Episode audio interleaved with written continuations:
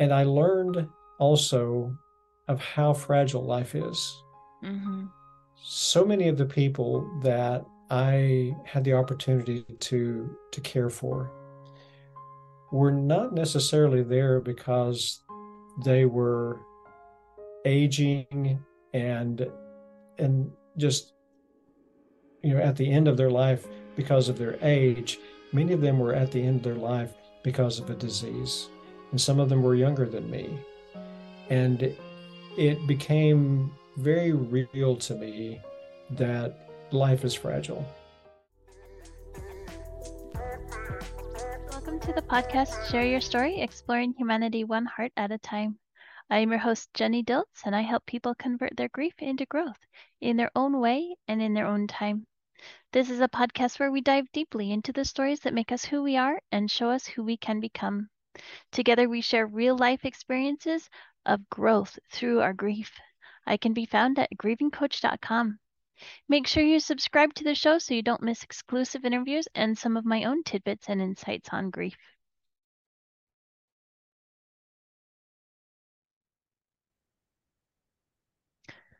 Hello, everyone. Joining me today is my friend Jerry Fenter, who has an amazing heart in the world of hospice and end-of-life care. After thirty years of ministry as a pastor for churches, Jerry began a new career as a hospice chaplain in two thousand ten and felt that he had found his true home in serving people on their end-of-life journey.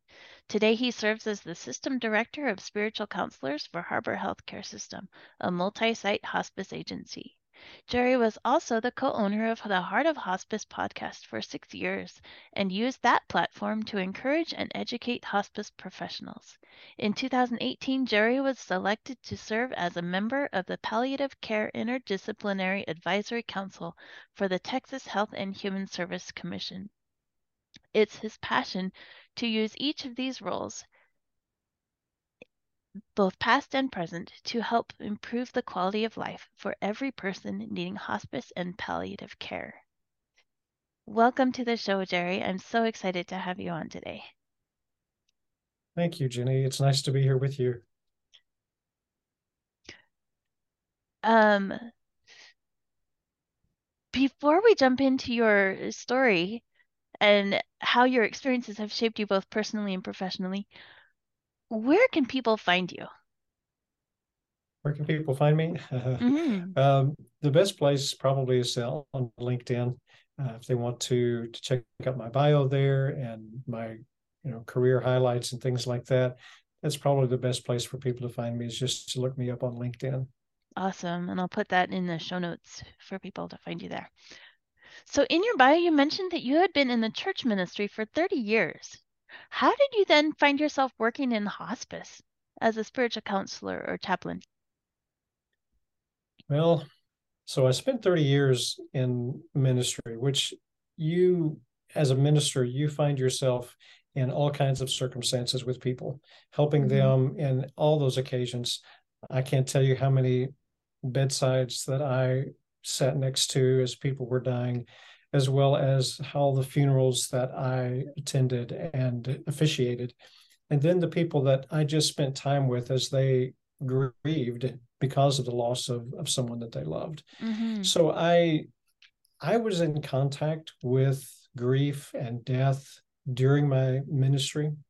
Uh, not often, but it was it was something that I was a part of in many, uh, in many people's lives. Yeah. Well, in two thousand ten, um, I had decided to make a career change.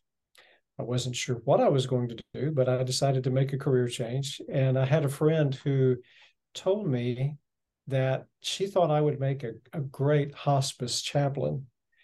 And I told her, under no circumstances was I interested in anything like that.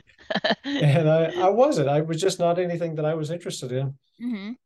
And then Uh, I was, of course, looking for work at that point, and I ran across uh, an, an ad for a hospice chaplain right in our town. Mm-hmm. And I'm like, okay, well, maybe this is a sign that perhaps I should pursue this.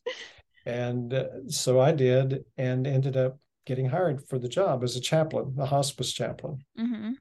didn't have a clue what I was doing, thought that I, you know, thought that all of my experience as a hospice, or excuse me, as a as a minister would be all that I really needed to to know. What I found out was there's so much more to to this work in hospice and end-of-life care than I was prepared for. And so at that point, I began searching for all kinds of material, anything that I could find to help me really fit in with this role and do the kind of work that I wanted to do to help people who mm-hmm. are at their end of life, and, and to also help those who are grieving uh, as well. So I just began trying to find any resource that I could find, and honestly couldn't find a lot of resources back then, okay. uh, which is one of the reasons why we ended up starting the Heart of Hospice podcast, was because we wanted to help people who were also seeking to uh, to help people at the end of life. And so that was part of why we started the Heart of Hospice podcast. So I found myself working in hospice mainly because I needed a job. And what I found when I really got into doing this work in hospice is that my friend was right. Uh, it really was a calling that uh, that I was made for. Mm-hmm. And I and I love the work that I get to do in hospice, which really sounds crazy because a lot of people, when they find out that I work in hospice, they're like, "Oh, that must be so hard to do." And I'm like, "No, it's really not. I love I love doing this." And of course, they think that I'm I'm sort of crazy that I, I love it. But I, I do. I love what I get to do and love the work that I'm involved in. Yeah, I get that too in grief. How could you do that? How could you? That must be so hard. Well, no, it's actually like a passion for me. Right, right. Exactly. So that's amazing that you, and my story is kind of similar in that I didn't like, I didn't ever think that I would, like I, grief was not on my radar ever. Mm-hmm. Like I didn't even really know what grief was. Like I didn't really have a good concept of grief. And um, and then one of the women in our school community, um, her husband died suddenly, and I just took a meal to the family. And I found myself supporting her in her grief. And like you, it just became a passion that I felt called to. And that's how I got started in the grief world. It wasn't like anything that I'd planned. It wasn't anything that I'd necessarily prepared for. I was in speech language pathology before that, and so I'm like, hmm, this is not connected at all. um, but it was it was just like the calling of calling of the work, calling of both like a life mission calling and also like an internal calling that it just fit with me. Right. Yeah. So I, I, I, I kind of explained it as a calling of the heart. It really was the heart of who I am to uh-huh. be able to do this. And I I find it just, it fits who I am and what I do. And I, I can truly say that I enjoy what I do. And now in the, in the current position that I hold as a system director, I don't actually have a lot of contact with our patients. I don't do patient care like I did in the beginning. Uh-huh. And I miss that. Yeah, I miss not being with the the people and the the families and and being able to actually do that work and and being there face to face with them. Uh, and when I do get that opportunity, I thoroughly enjoy it. Mm-hmm, I can imagine. Yeah. So, how did working with people at their end and at the end of life and in hospice affect you personally? You know, I was in the beginning really uh, uncertain about um, about how I would would really fit into working in end of life care, mm-hmm. um, because there was so much um, misconceptions around it about what hospice was and and this end of life journey that people are on, and and so many misconceptions about it, and I, I wasn't quite sure. And yet the more that I, and the longer that I worked in it, the more that I realize that um, that this is a calling that people have to work in this this industry. And I knew that um, that it was for me. And I learned also of how fragile life is. Mm-hmm.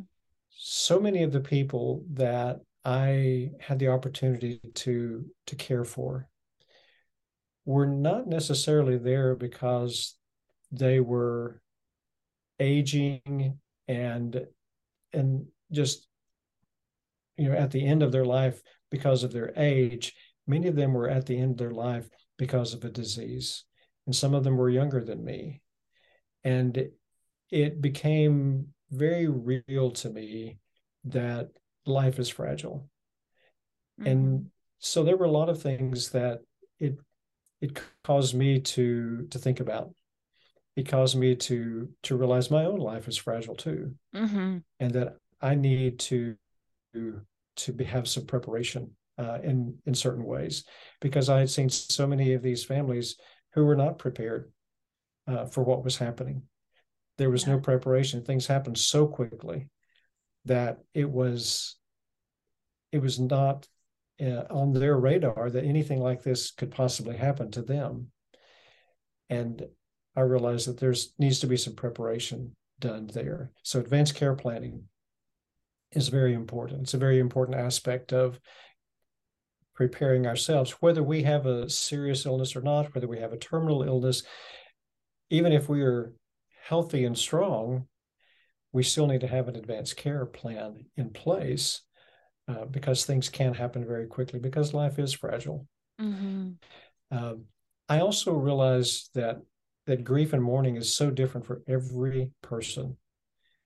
And that became a very interesting um, sidebar of what I learned, because in my earlier experiences working in the ministry with people who were grieving, many of them tended to have the same grief patterns, okay, for whatever reason. And yet, as I moved into working in hospice and end-of-life care, it became very apparent to me that people grieve very differently, uh, even if they're grieving the same person who died. Mm-hmm. They're going to have a very different grief experience, because their relationship with that person was very different too. Right. And so you may have all the siblings, uh, all the children of this one person who died, their parent who died, and yet every one of those siblings are going to grieve in a different way. They're, because they had a different relationship. Maybe one of them was a caregiver, was the primary caregiver. They're going to have a very different grief experience than the child who lived a thousand miles away and only called occasionally. Right. That person is going to grieve differently than the caregiver. And so every person will have their own grief experience that's completely different. And it's important for them to also realize that that grief experience for them doesn't have to look the same way for somebody else in the family. Mm-hmm. Uh, too often they begin comparing, well, you're not grieving as much as I am. Why aren't you grieving as much as I am? And then the other one's like, well, why are you grieving so much? Yeah. It doesn't, it doesn't make any sense to me. You know, it, it, why was it that important to you? And then there's the disenf- a disenfranchised grief that often happens too, where somebody's experiencing grief, and yet everybody's like, well, why are they, why are they so upset? It doesn't make any sense, because they were maybe an ex-spouse, or or maybe they were just a uh, a nephew or a cousin. Why do they grieve? Why are they grieving so much as as everybody, as anyone else is? Mm-hmm. And so disenfranchised grief was a thing, mm-hmm, that I also began to learn about the longer that I, I was in uh, hospice and end-of-life work. So there were a lot of ways that uh, that it made me realize my own mortality, mm-hmm, and uh, brought that to the forefront as well. When I started, uh, I was literally turning fifty years old when uh, when I came into hospice. And so it was almost like a midlife crisis happened to me, yeah, at the same time. And it was it was quite an experience to to go through that and come face to face with my own mortality at the same time that I'm working with people who are facing their mortality. Mm-hmm. Yeah, that, that is an interesting juxtaposition. Um, and I've learned that too, as I've, the more that I've supported people in grief and the more that I've been immersed in the grief and end of life field, life is short. Mm-hmm. Life is very short. And right. we don't know, like, I'm just over forty, so I'm still have a lot of years, quote, to go. But I've been sick for a couple weeks, so I'm like, oh yeah, this this human body of mine has limitations. I could mm-hmm. die at any time. So what what do I need to do to get my advanced care directives and plans ready so that in case something happens, when something happens, because we are all mortal. We all right. face face our mortality and the mortality of others. So that can serve as an uh, a wake-up call. Huh. I don't yes. I don't want all of the logistical mess and chaos that mm-hmm. can so easily happen. It can. I've watched families who did not have any advanced care plans made. Mm-hmm. And the chaos in the family is just, uh, it's hard to watch, honestly. Yeah. And then I've seen those who those had who had an advanced care plan, and things for the most part went very smoothly for them. And so the, the difference can be drastic when it comes to that. And so I always encourage people to have some kind of an advanced care plan, some kind of advanced directive in place uh, to help on to help the families so that they grieve less than they mm-hmm. would otherwise. Mm-hmm.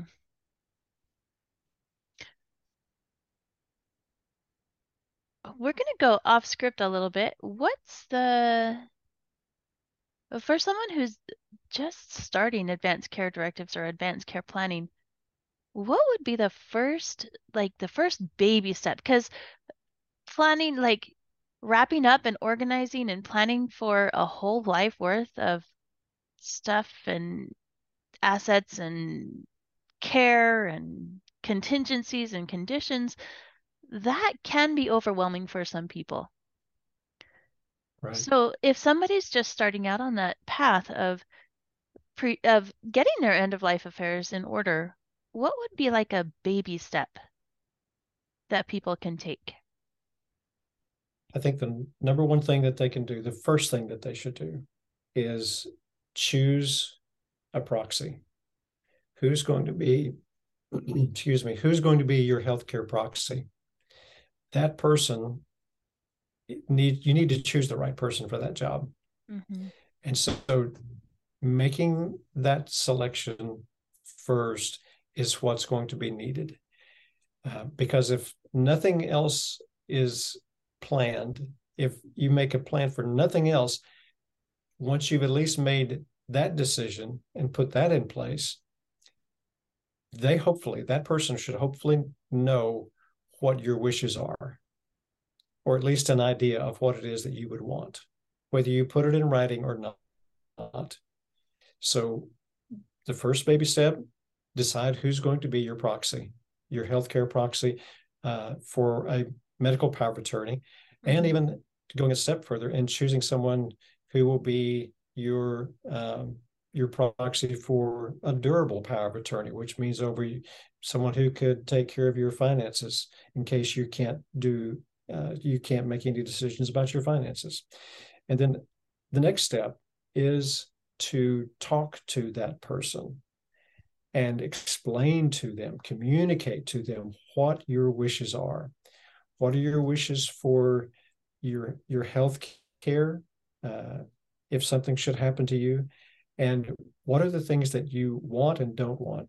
So being able to communicate those things can be difficult at times. So there are a lot of resources out there that can help you make those decisions and be able to communicate them. There are things like the Go Wish cards. Mm-hmm. There are resources like that. The Death Deck is another one. These are kind of built around a game-like format, and yet they help you communicate how you really feel about these end-of-life concerns, these healthcare concerns that people have. And, and so that would be what I would encourage people to do. Number one, choose your proxy, mm-hmm. and then communicate with your proxy. Let them know what your wishes are. And if you need help, use some of these resources that are out there that are available to, to guide you in that way. Uh, one of the resources that I would encourage them to use is the Conversation Project. The Conversation Project is a an organization with a terrific website with all manner of helps and resources to guide you, and all of it's free. And so I would encourage them to use the Conversation Project to get started on creating their advanced care plan. Awesome. And I'll put those links, the uh, links to those references and resources in the show notes as well. Amazing. Good. So back to the script. um, that's how we flow on the Share Your Story podcast. We we go with a conversation wherever it takes us. And uh, sometimes it goes Good. off script, and that's fantastic because that's the direction that it needs to go for the day. Exactly. Um, So you talked about the most exciting part of your job, um, of being with the people and, and sitting vigil with them and, and helping them through their end of life stages. Um, what's the most challenging aspect of your job?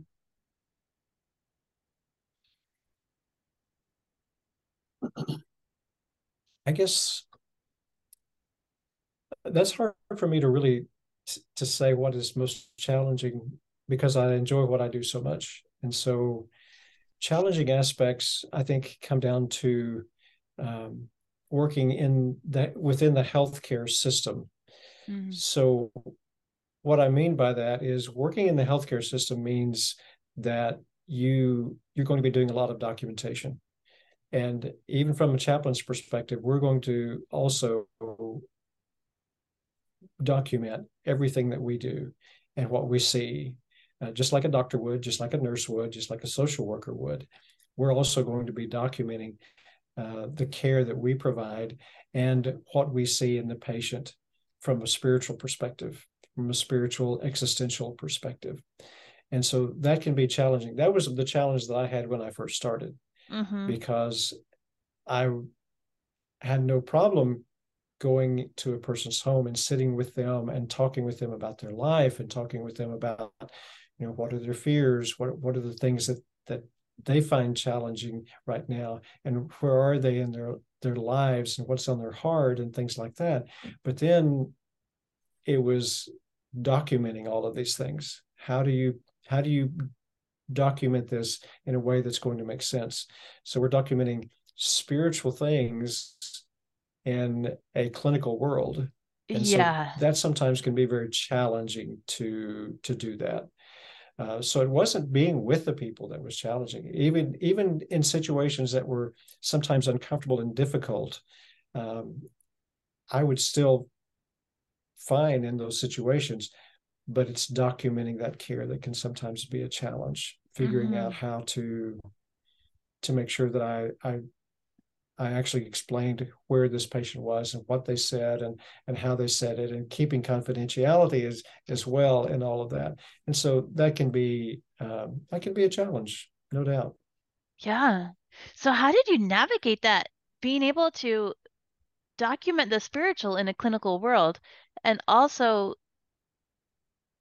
directly quote your patients and keep confidentiality? That seems like a lot of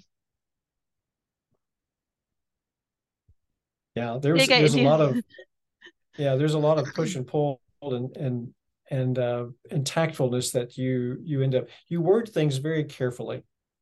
You uh-huh. word things very carefully, um, because you do want to keep their confidentiality. And yet you also want to be able to let anyone who reads this documentation understand that this person is struggling with a certain situation or certain circumstance. Uh, and maybe it's a circumstance with inside their family unit that they're struggling with. But you can't go into too much detail with that because you would be breaking confidentiality to do that. And so you mm-hmm. say it in a way that's vague enough to let people know there's a, a situation, there's a circumstance that's, that they're faced with, and yet not giving the details of the, the circumstance, if that makes sense. Yeah, it's it sounds even hard, like as you're explaining it now, like to grasp that vagueness, but also ab- like abstract enough to be vague, but concrete enough to convey the message of what what's happening with your patients. Right. Right. Yeah. Wow. And then many times spirituality, and even grief for that matter, is such an emotional um is an emotional thing.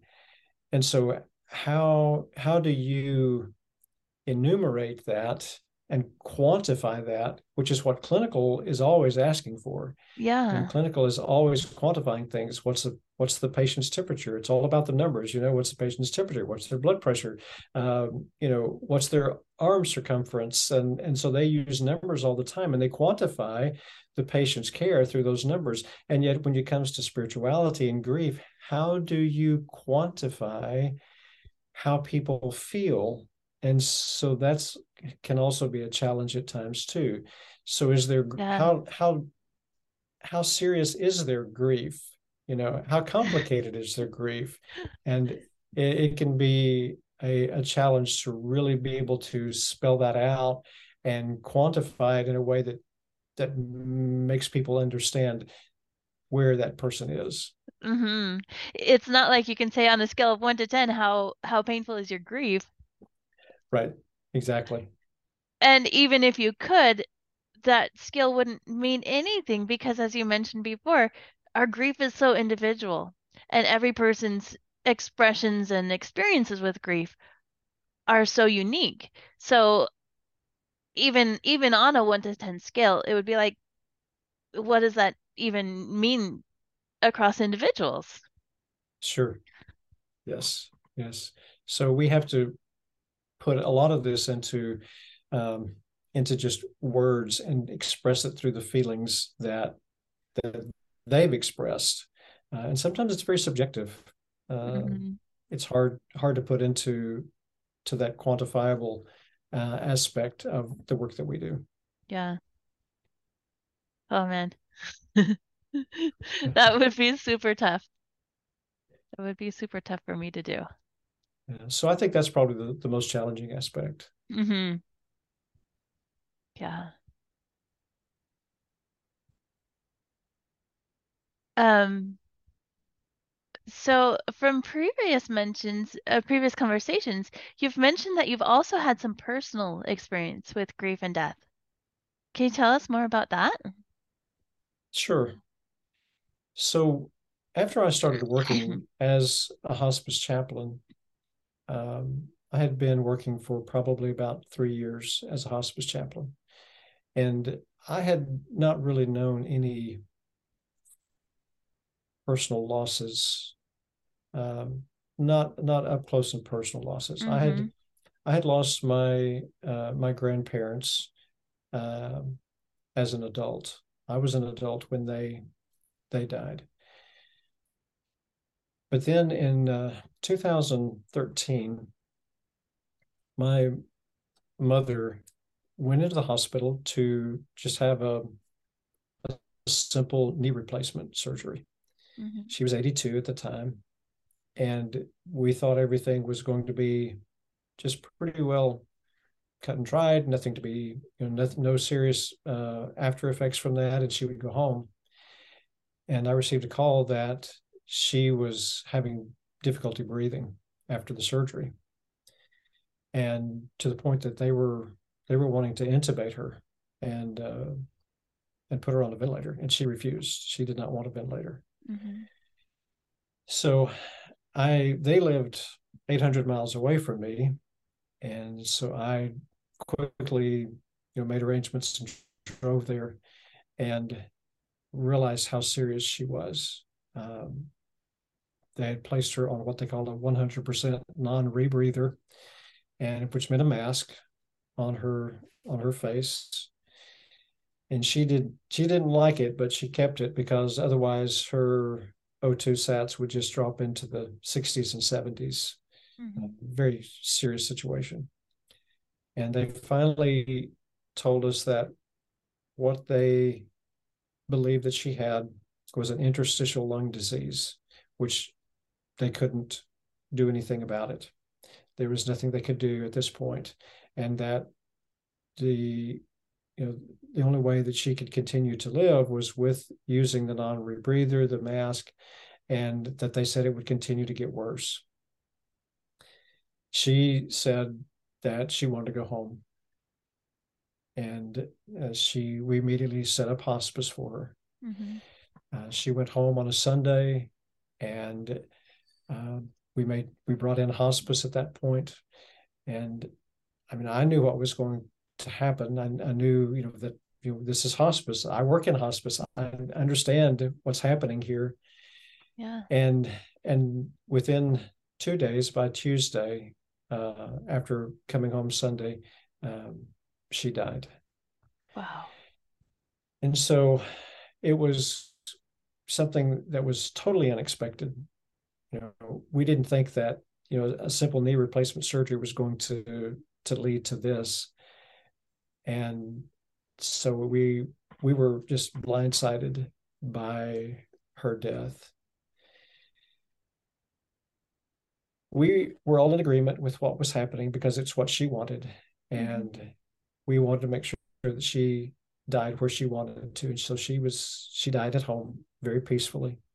Um, the death happened in, a, in probably the best way that it possibly could, uh, given the circumstances. All of her children were there. We were all with her. My dad was there. Uh, and it was in that way a very meaningful experience. Uh, again, about as good as it could be. Mm-hmm. But that had a, a very profound effect on me. And even though I was grieving her loss, after you know three days of bereavement leave that you get at work, I needed to be back at work. But I'm working with people who are dying. Mm-hmm. And I'm I'm have a very fresh grief experience of my own. It was very challenging to go back to to work after the death of my mother. Um, and I can give you one experience in particular that was very challenging for me. I had gone to see a patient who was close to the same age as my mother. And there were so many similarities that when I saw this patient lying in the bed, I mean, it was a flashback to seeing my mother lying in her bed before she died. Mm-hmm. And I finally just had to leave the room because I I could feel the the grief beginning to well up inside me, and uh, and I had to leave. I continued to do my work as a chaplain, and I think probably do it better than I did before. Uh, I tell people, you know, I was a hospice chaplain before my mom died, and I was a hospice chaplain after my mom died, but I was not the same hospice chaplain. Mm-hmm. Uh, it made a profound effect on me, and it really changed my perspective on how I perceived the family. And I realized how much the family sometimes gets overlooked when it comes to the patient's death. We focus so much on the patient that many times we overlook what's happening to the family. We overlook the grief experience that they're having. Mm-hmm. And going through that myself, I realized just how, how serious that grief can be for people and how much they need each other uh, as a family, and how much they need the support of hospice as well, the people who can come around them, who are not involved with the family, who are not part of the family, who, but who can provide that support. Um, and so it really helped me to have a different perspective on these things and to realize what it's like for the family as they are there with the patient during that time of death and mm-hmm. afterwards, even for that matter. Yeah. So yeah, it, it did. It had a very profound effect on me. I can imagine.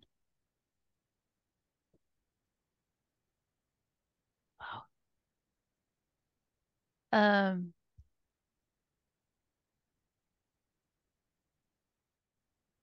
There's so much to unpack there. Three days is not a long time to grieve. There is.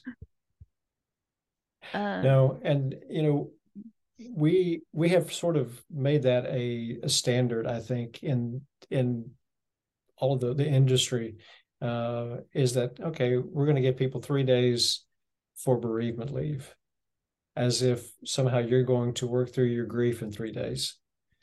Um, it's, I mean, that's not even hardly enough time to plan a funeral and have a funeral or memorial service. Right. And yet that's the, the standard that we have here in America, at least, that, okay, we're going to give you three days leave to, you know, to, to deal with the death of, of someone that you love and care about. And then we're going to expect you to come back to work and function normally. And yeah. It just seriously cannot happen that way. Right. Uh, we bring our grief back to work with us many times. And then there's just the logistical things as well for some people mm-hmm. that now they're going to have to, to deal with the technical aspects of this death that just happened. Yeah. Uh, they're going to have to go to court and take care of all the, the things with the related to the will and all these other things, and they're going to have to get the death certificates, and, and they're going to have to close certain accounts. And there's so much that's going to have to happen. Three days is never enough. It's just not. And right. we can't expect people to come back to work uh, and, and function normally after a death experience like that. Yeah, I agree. So coming... Coming back to work after three days, how is your team, your your colleagues, in supporting you? Were they like, what? Oh, get over it? Or were they like understanding or a mix? Oh, uh, yeah. Uh, that's one of the benefits of working in hospice is that they did un- understand mm-hmm. and they were very supportive. I, I couldn't have had a better team around me at that point. Um, and so they even took some of the load off of me. Uh, they would take some of my patients and, and they would be the ones to take care of those patients for a short period of time. So they were very supportive and very helpful. Uh, awesome. I have to give them a lot of credit for that and, and, and helping me through those days when it was just tough. Mm-hmm. Um, but I really did have a good support system there, and that That's helped. Amazing. And yeah. as time went by, it became easier for me to to be with the patients and to to feel like I was was coming back to a, a normal frame of mind where I could could be there for the patients and the families like I should be. Uh-huh. Um, knowing that each person's grief journey is different and each person processes grief in their own way and in their own time, and also recognizing, like emphasizing that there's no time limit for grief. How much time was it for you to feel like you could start to function in a normal-ish way again? I'm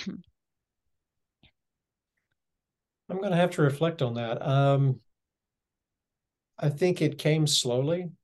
Mm-hmm. Um, I would say that uh, within about three months' time, I felt like I could, you know, be with the majority of my patients, and and I would be, um, I would be fine. I wouldn't okay. need to to leave the room because my own right. grief was was interfering.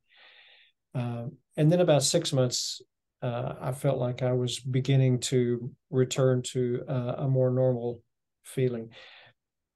But then, you know, grief never really does leave us. Even yeah. now, if I if I think about my mother very deeply, I can find the tears welling up in my eyes, and uh, you know, get this lump in my throat, and I can feel that grief uh, returning again.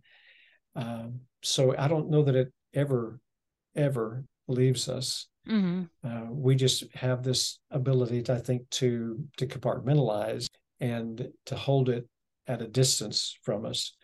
But then there are times when we just kind of fold it into us and we feel it much more deeply. Yeah. Uh, at times like that. I think it's the the thought that I had was kind of like an an axe head stuck in a tree. If that axe head doesn't ever get out, the tree doesn't mm. die, but it kind of grows around it. And it incorporates that axe head right. into its into its growth, into its being. And I think that's what we do with what we can do with grief. It never really goes away, but we learn to work around it. We learn to grow around it, live with it, hold it, function yeah. anyways. Right. That's a really that's a really good illustration. I like that.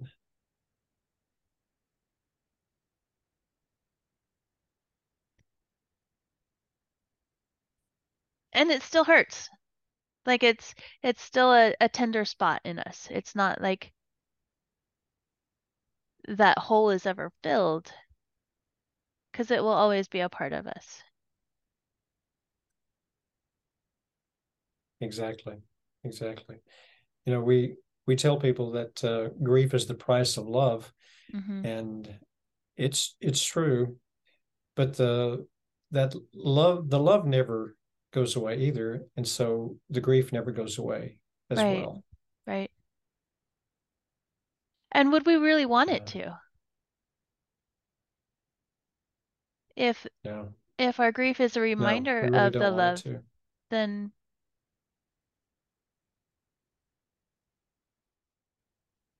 we wouldn't we wouldn't want that love to no, go we... away. Mm-mm. No, it it's something that's going to to remain, and so as as long as the love re- remains, then the grief will remain with it. Maybe mm-hmm. not to the degree. The grief may not be to the same degree as it was in the beginning of the the grief, but yeah. uh, it's certainly still going to remain there. Yeah. And I think um, earlier we talked about disenfranchised grief.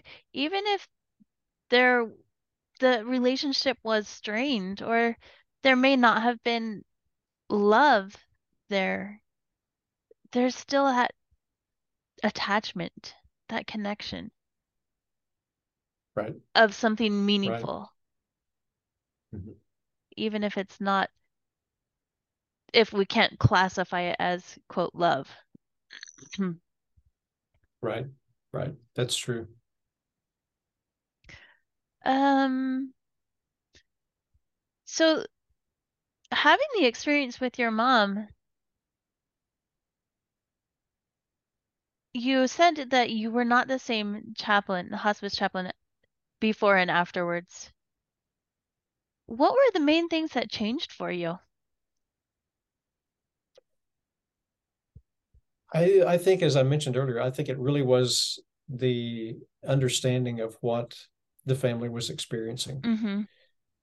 And that really made a huge difference for me. And I think I became a little bit more compassionate person as well.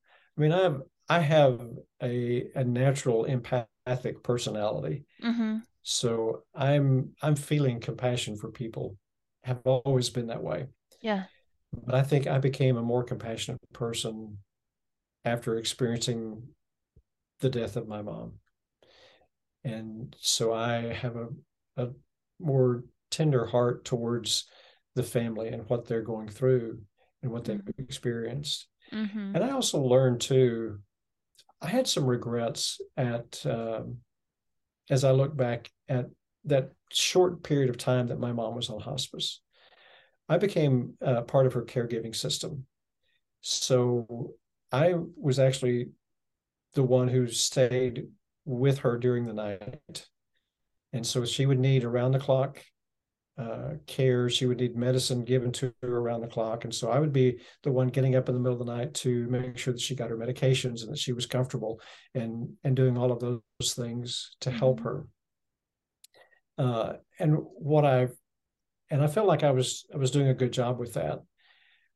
But what I, what I didn't do that I regret that I didn't was to spend time with her and, and just be with her and spend time, you know, asking her, you know, tell me, tell me how you're, you're feeling about what's happening to you right now.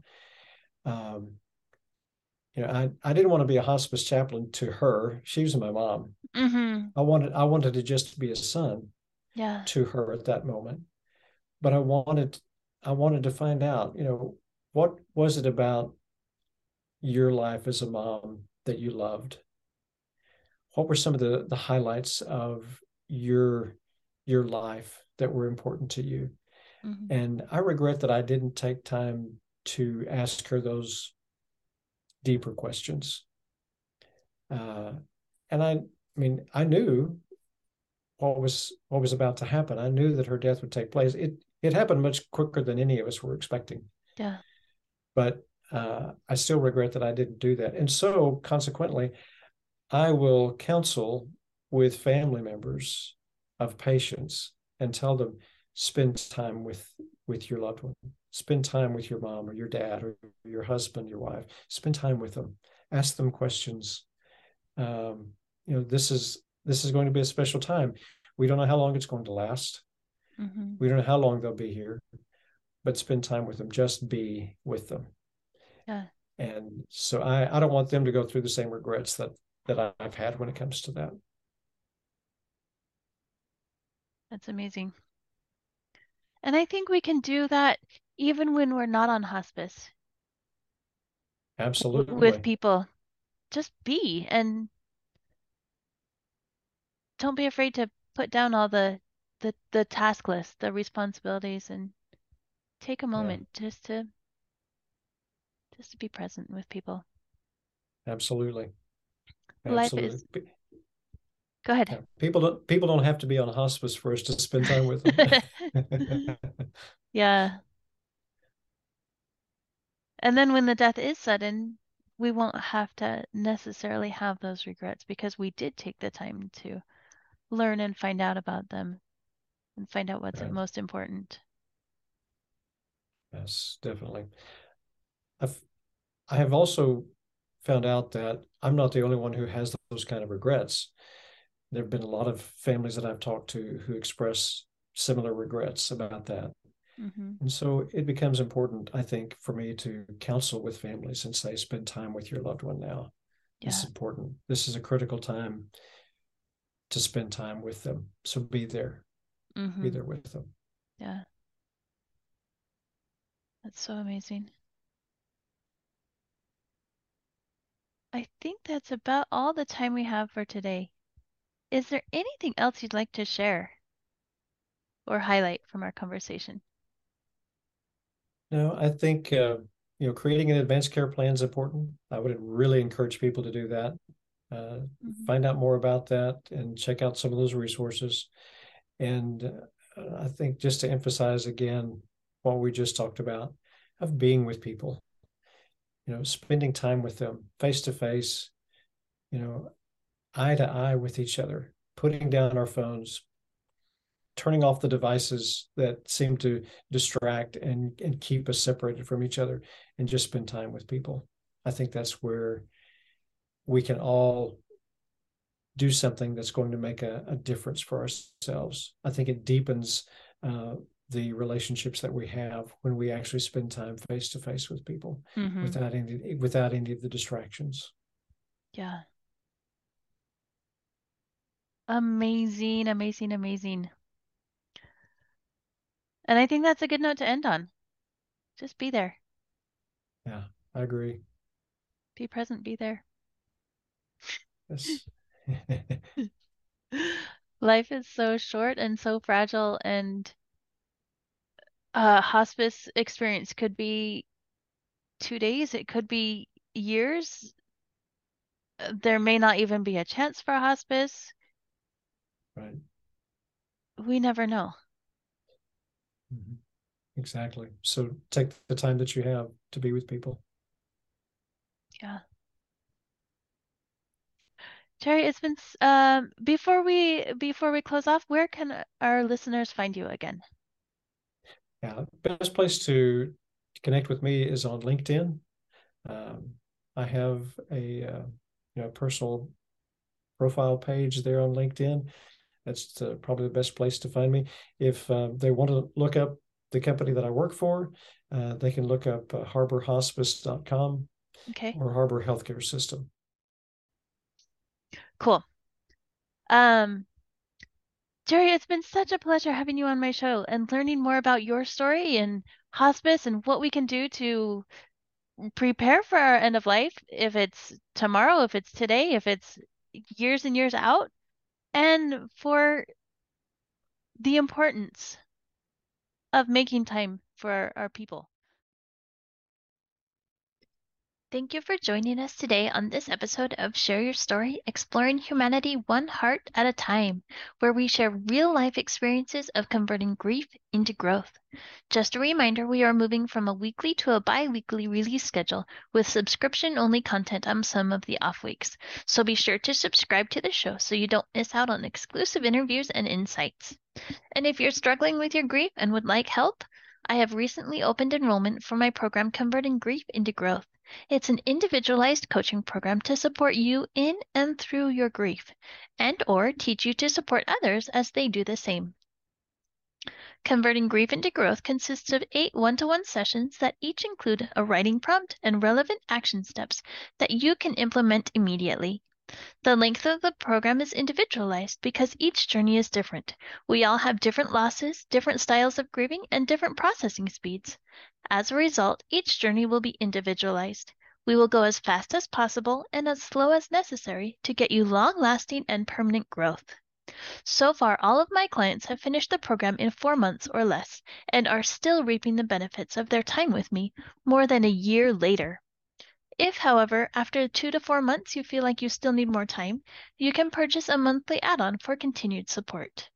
If this is something you'd like to explore further, reach out to me through my website, grieving coach dot com, or send me an email at jenny at grieving coach dot com. We'll schedule a time to chat and see if this is a good fit for you. Until next time, remember that all of our experiences make us who we are, and that we can turn grief into growth. You are known and loved in more ways than you could ever imagine. Your voice matters, so share your story.